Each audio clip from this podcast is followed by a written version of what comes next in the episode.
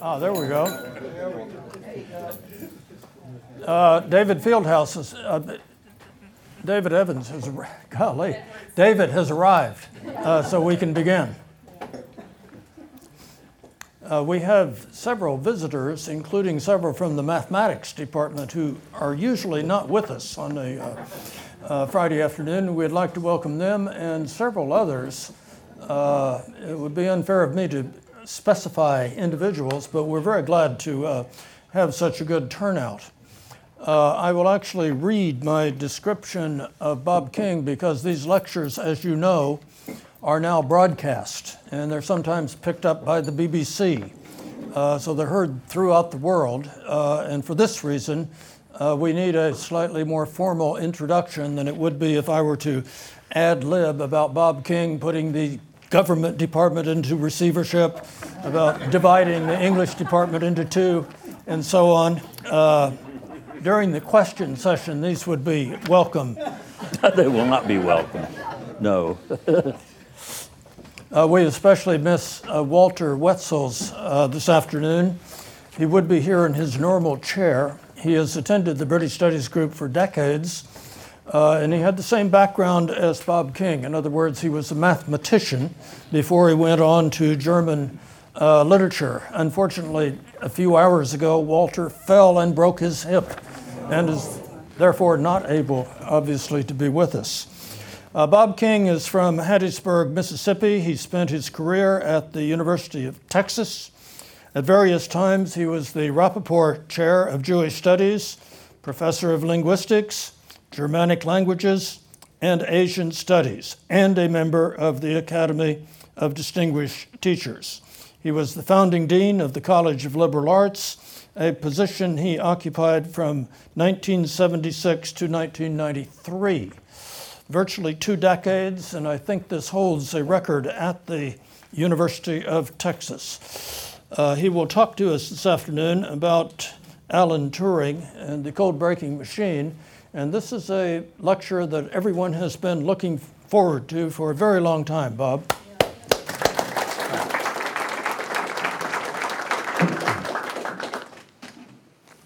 Well, thank you very much. Uh, the um Roger had asked me to say something about Walter Wetzels, who, as Roger pointed out, would normally be sitting right over there.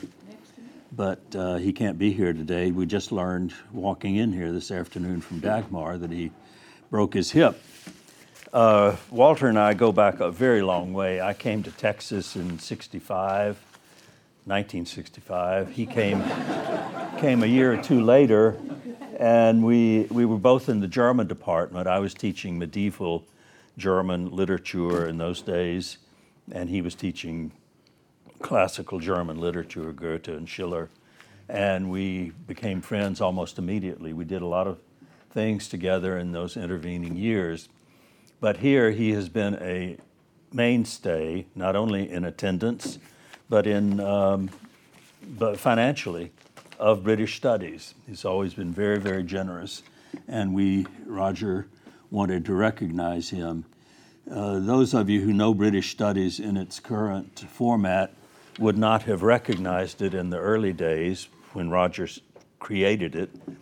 Uh, it was relatively small. You never knew how many people were going to be there. The sherry you had to pay for yourself, which I that was one of the first things I thought I could do something about as dean. So I started paying for the sherry. Roger kept on collecting, didn't tell other people about it. So. but it was a different thing, and I am very glad that I had something to do with setting it up on a more permanent status. It wouldn't be here, though, without our fearless leader, Roger Louis, and, and his persistence an uphill battle some of the time, but uh, look what it's become now. I want to talk today about Alan Turing.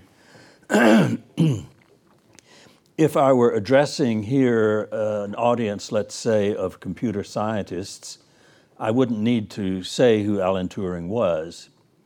That would be probably the first name if they gave them one of these psychological tests, computer science what do you think of first? Alan Turing's name would be one of the first, if not the first, uh, that would come up. John von Neumann, who was a Hungarian mathematician, brilliant, extraordinary, who died uh, actually quite young at Princeton, uh, would be a second.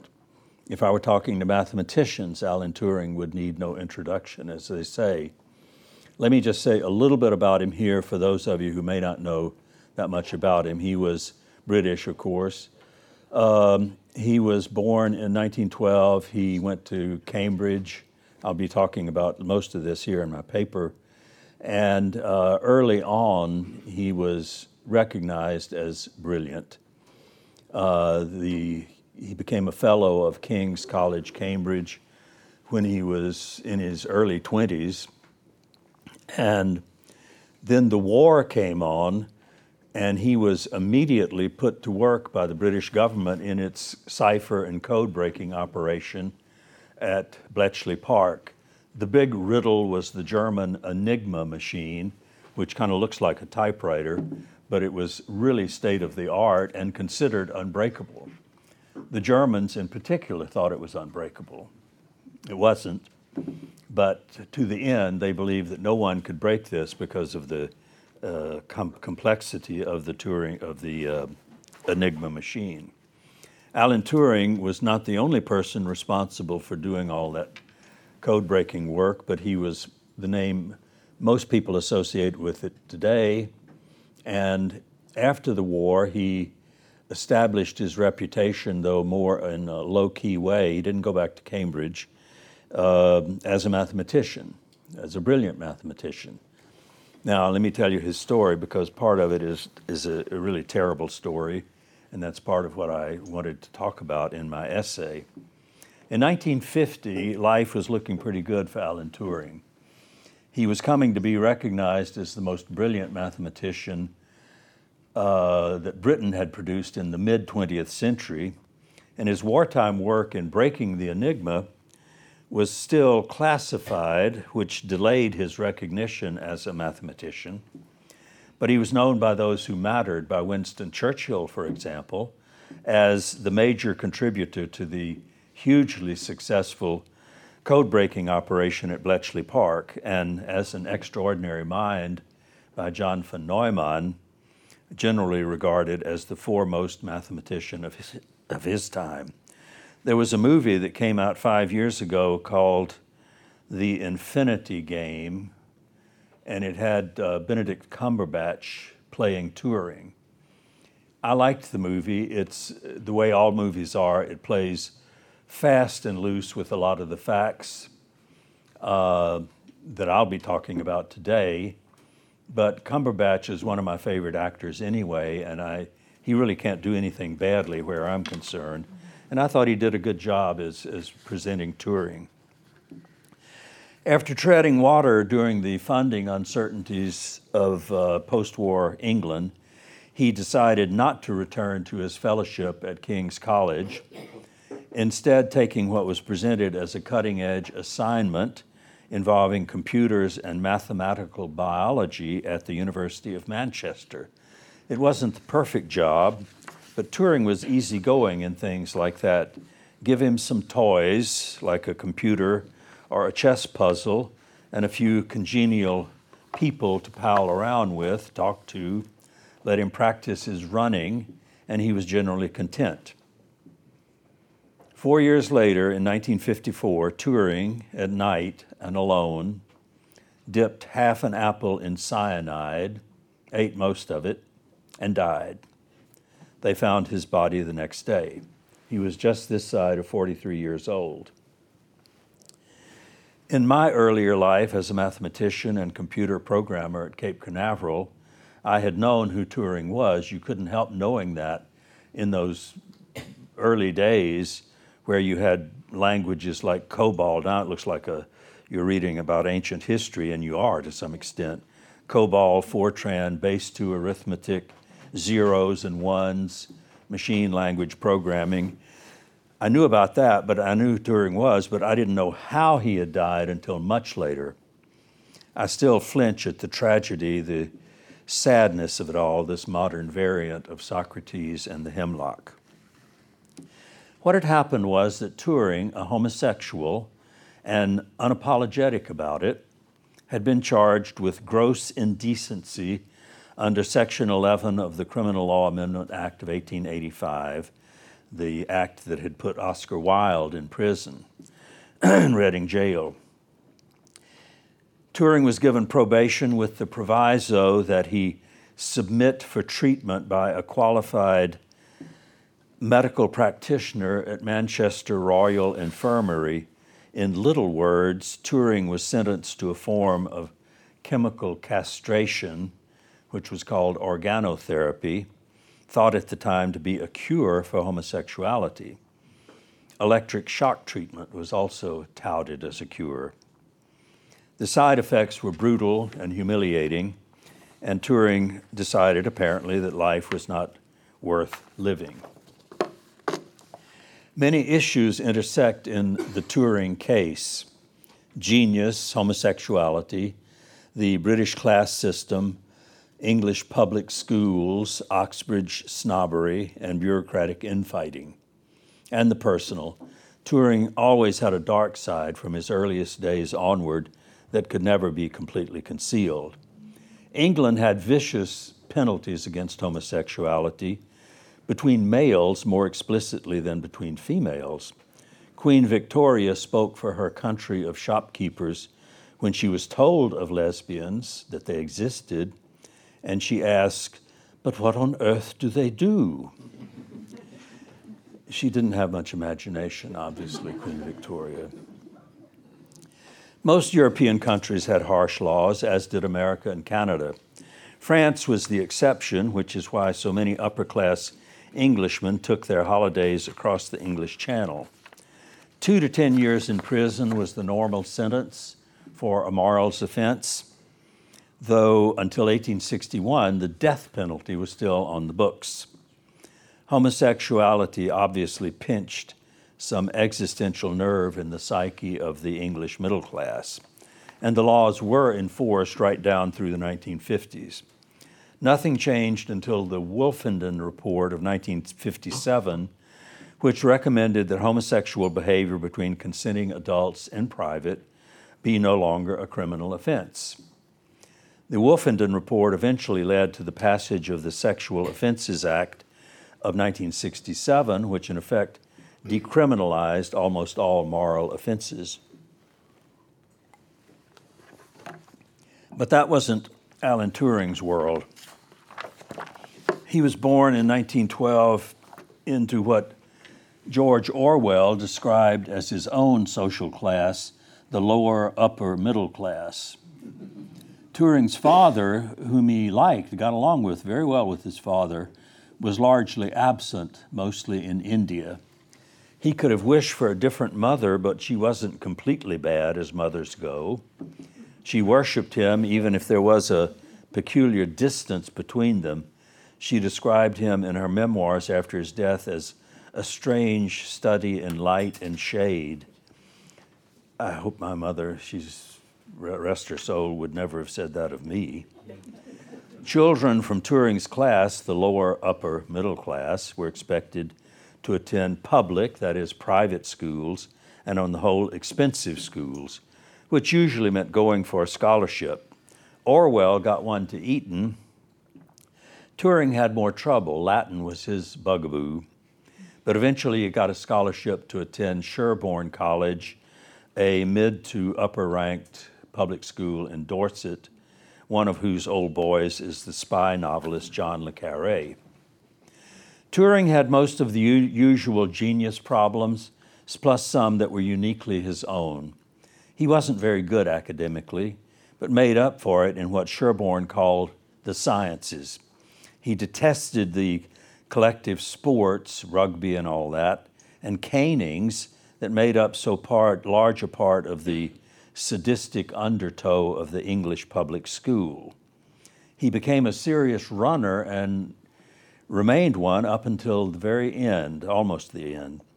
He almost qualified for the 1948 British Olympic marathon team. He claimed that he became a fast runner so that he would never have to near, be near a ball that was thrown at him and thus have to do something with the thing. And I totally sympathize. no matter what the sport, I was always picked last, and my brother was always picked first.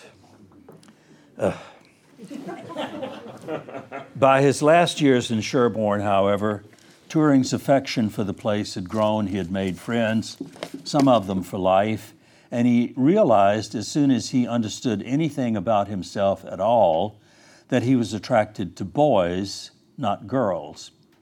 He was homosexual and almost mathematical about it. Some men are attracted to women, generalizes to some men are attracted to men, QED. Elected a Fellow of King's College, Cambridge, at the young age of 22 in 1935, he had written a paper on computable numbers with an application to the Entscheidungsproblem, the decision problem that Gödel and other great mathematicians had worked on, that after a slow beginning made world class mathematicians like John von Neumann sit up and take notice.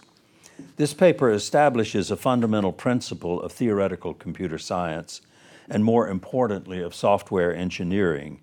There is no al- algorithm that can prove that any other algorithm terminates. It sounds straightforward, sort of, but it took a genius to think of that. Turing was not universally acknowledged yet as a mathematical genius of the first order, that would come later. But he knew how good he was, and he knew his time would come. To use a phrase of our day that he would have detested, as I do, he was comfortable in his own skin. That applies particularly to his homosexuality, a preference that was easy to satisfy at King's College. Many of the Dons were gay, as were many of the students, and an Oxford or a Cambridge college has always been a refuge, a shelter from the real world. He was a product of that wondrous alchemy by which England used to take middle class types with brains, give them a scholarship to a good public school, to an Oxbridge college, and then turn out, well, an Alan Turing or George Orwell, a future prime minister or a servant of the empire.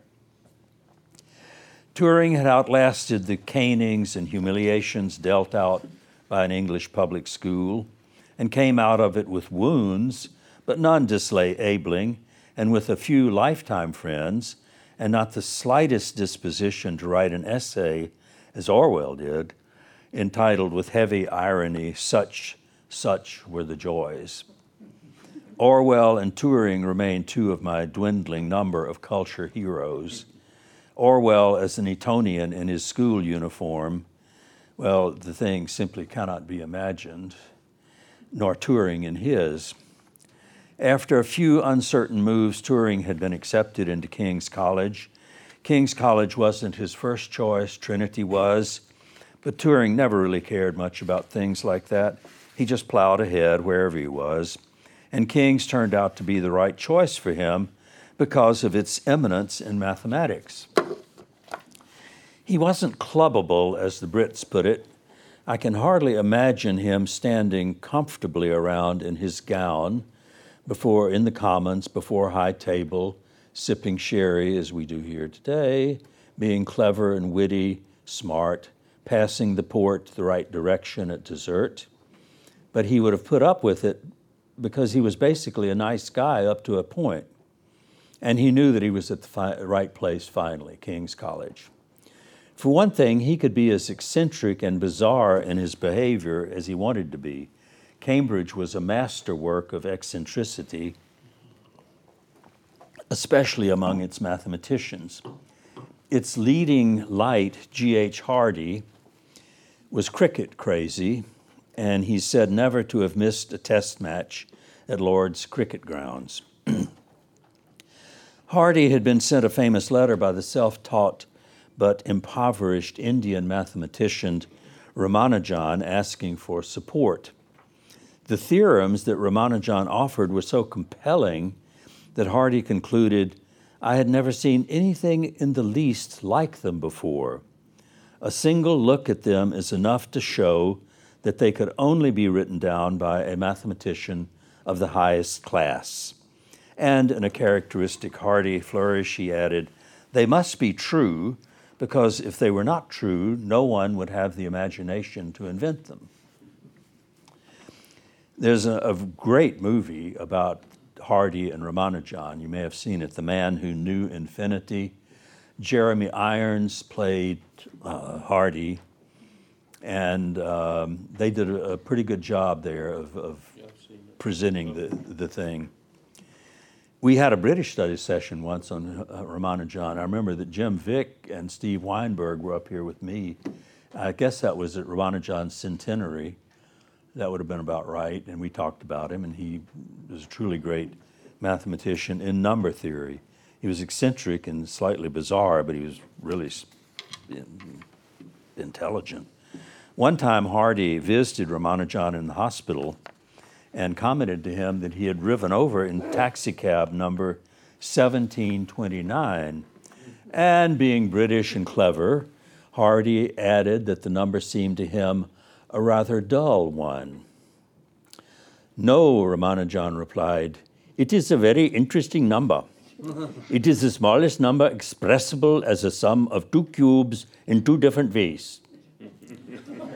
One of the reasons I fled my career as a mathematician for easier fields to plow like linguistics is stories like that one. Great mathematicians emit an otherworldly glow of intellect. It's almost extraterrestrial. The Hardy Ramanujan collaboration in number theory is one of the most famous and original in mathematics. It ended sadly in a way that reminds me a little bit of Turing. The homosexuality played nothing, had nothing to do with it. Ramanujan fell ill of a mysterious wasting ailment, which probably was tuberculosis. That was the clinical diagnosis but it probably was something more akin to loneliness, isolation, and starvation. As a Brahmin of the highest order, he was poor, but he was very high caste. The things don't line up that way. It's not if you're rich, you can you you can uh, be a Brahmin or you can be anything. But if you're a Brahmin, you're not necessarily rich. As a Brahmin, he could eat only what he himself or another Brahmin uh, could cooked, and there were not enough Brahmins nor enough Pukka Indian food in Cambridge to keep him healthy. He returned to India and died in 1920, age 32. Turing was definitely odd.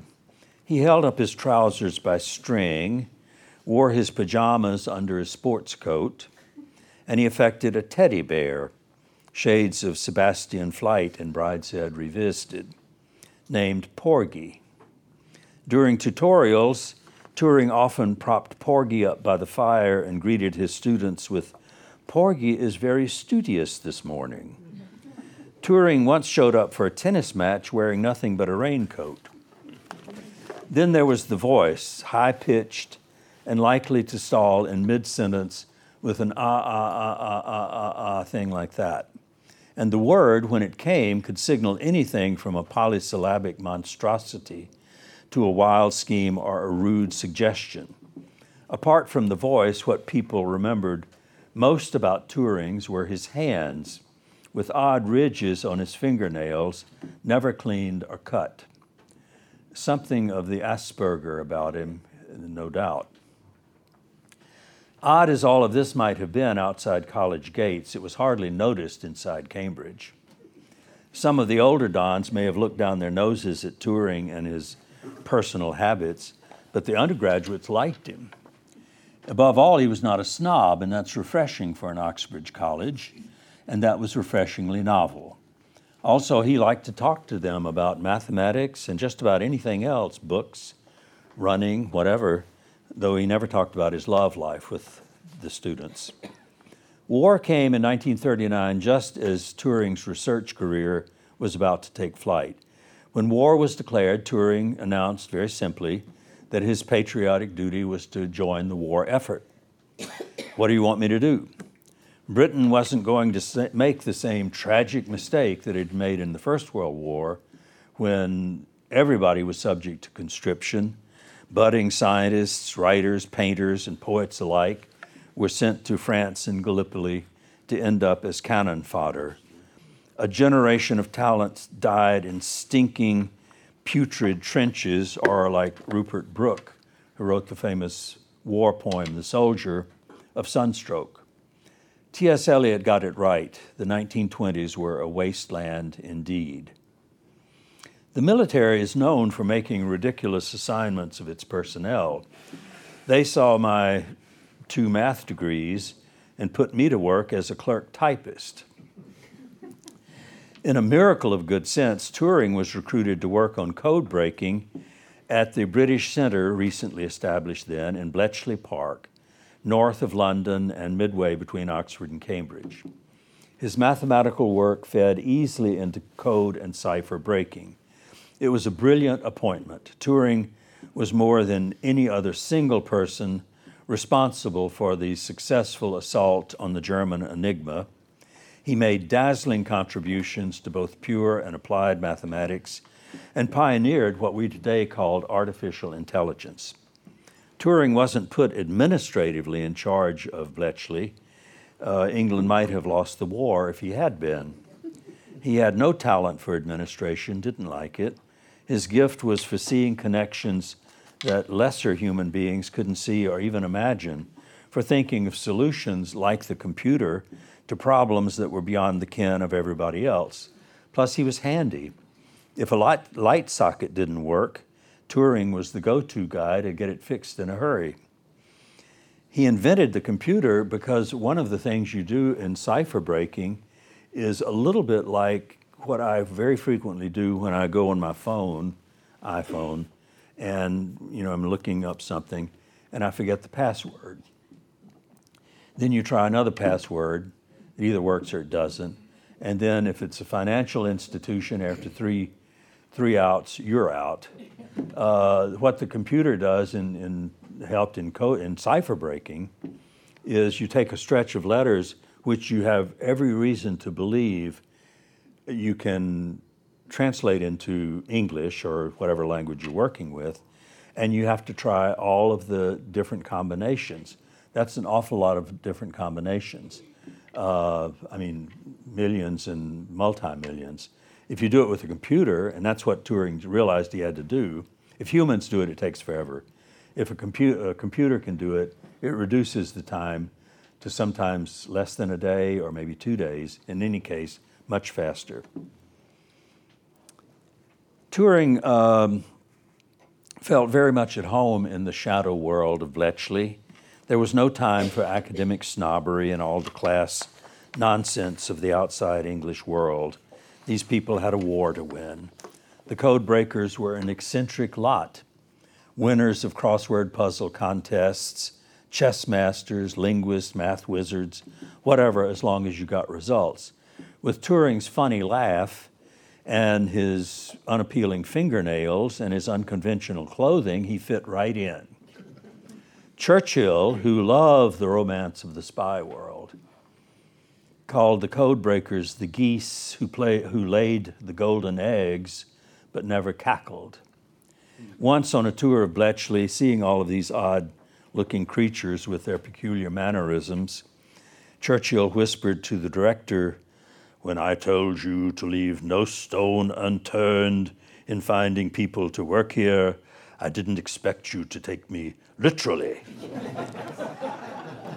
David Kahn, the dean of historians of codes and ciphers, once wrote that Bletchley's success in breaking the enigma uh, shortened the war by up to two years, and that could be. Probably six months to a year is more like it.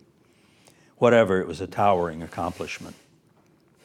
Because the work at Bletchley was classified and would remain so for almost half a century, and some of it actually is still classified, Turing did not receive the public acclaim that he had earned uh, when the war ended, but he was secretly elected a Fellow of the Royal Society, FRS, and an officer of the Most Excellent Order of the British Empire, OBE.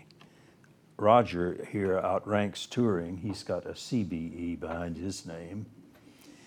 After the war, he created one of the first designs for a stored program computer, the ACE, A-C-E.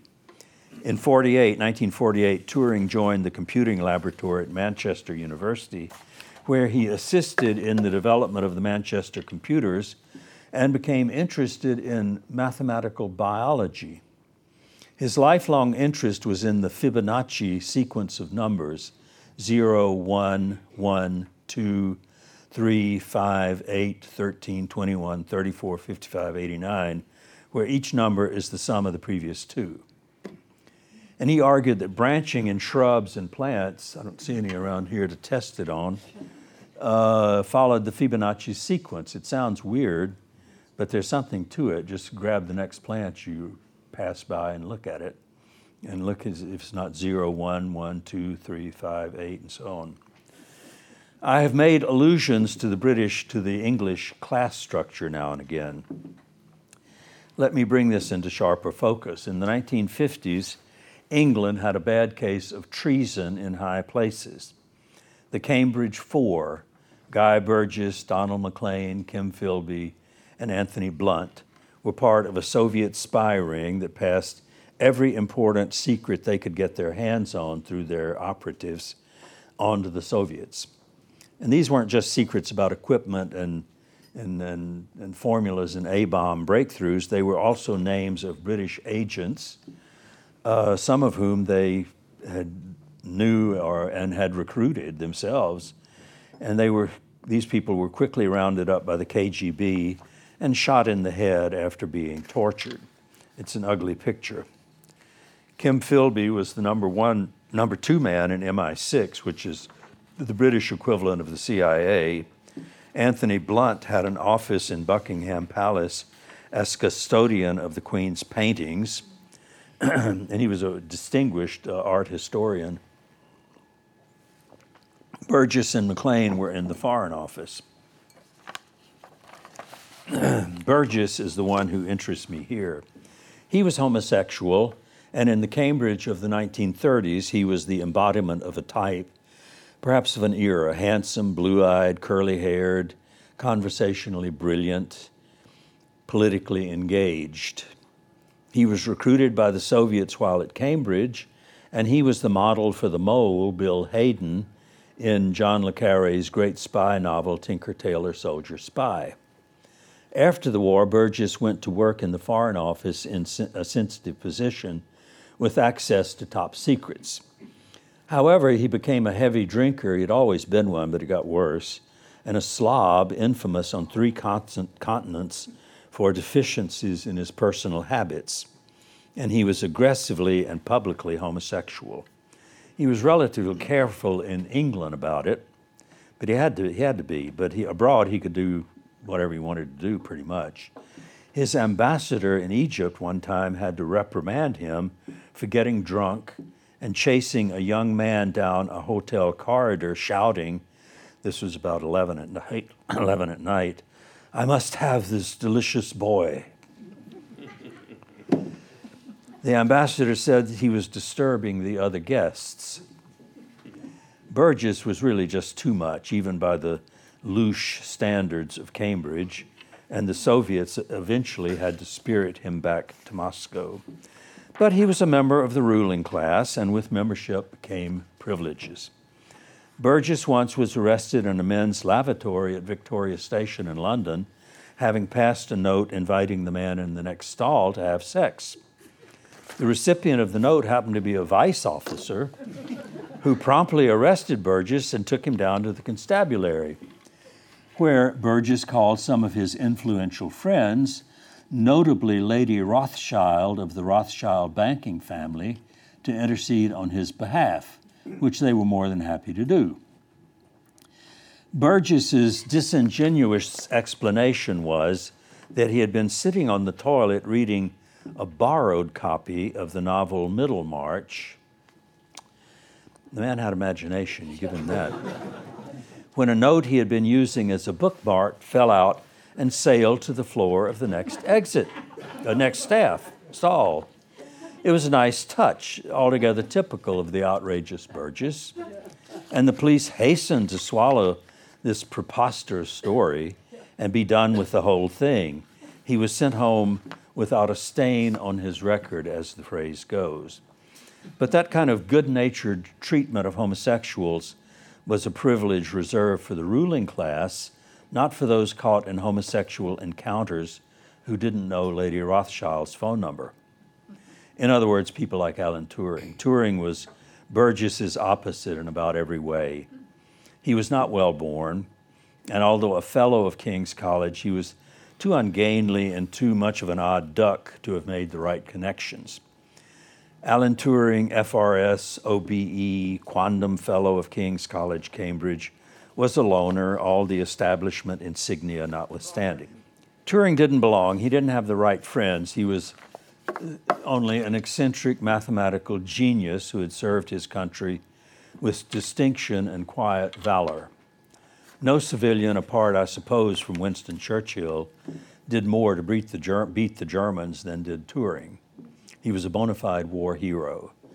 When Turing was arrested there in Manchester, did no one feel an obligation to intervene and get the charges dropped? Couldn't someone have let Churchill, recently back as prime minister, know? Why bother to have an old boy network if you're not going to use it to save an Alan Turing?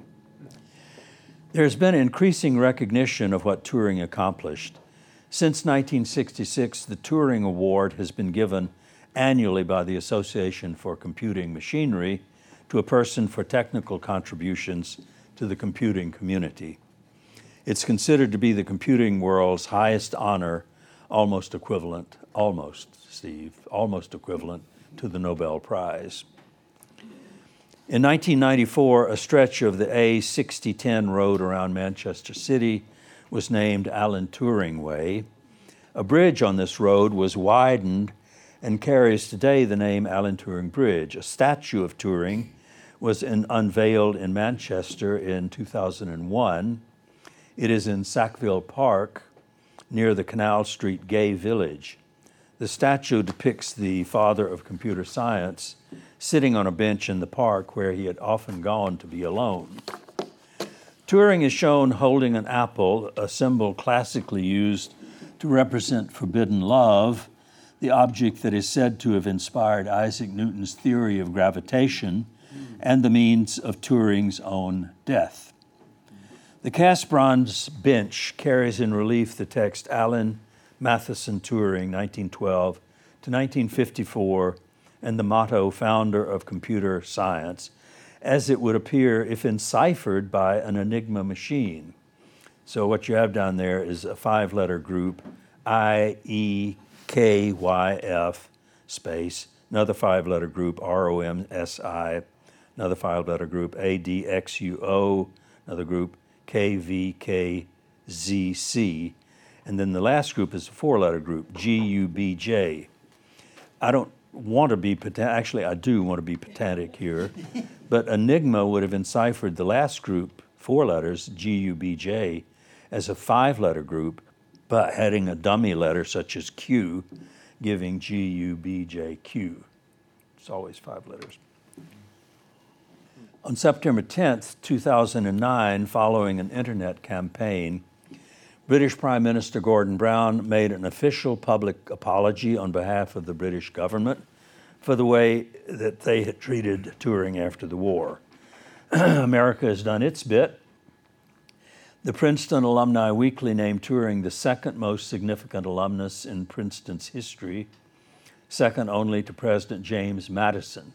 Turing had gone for two years to Princeton uh, to pick up a PhD, which he didn't have in, in England at the time. They had MAs and stuff.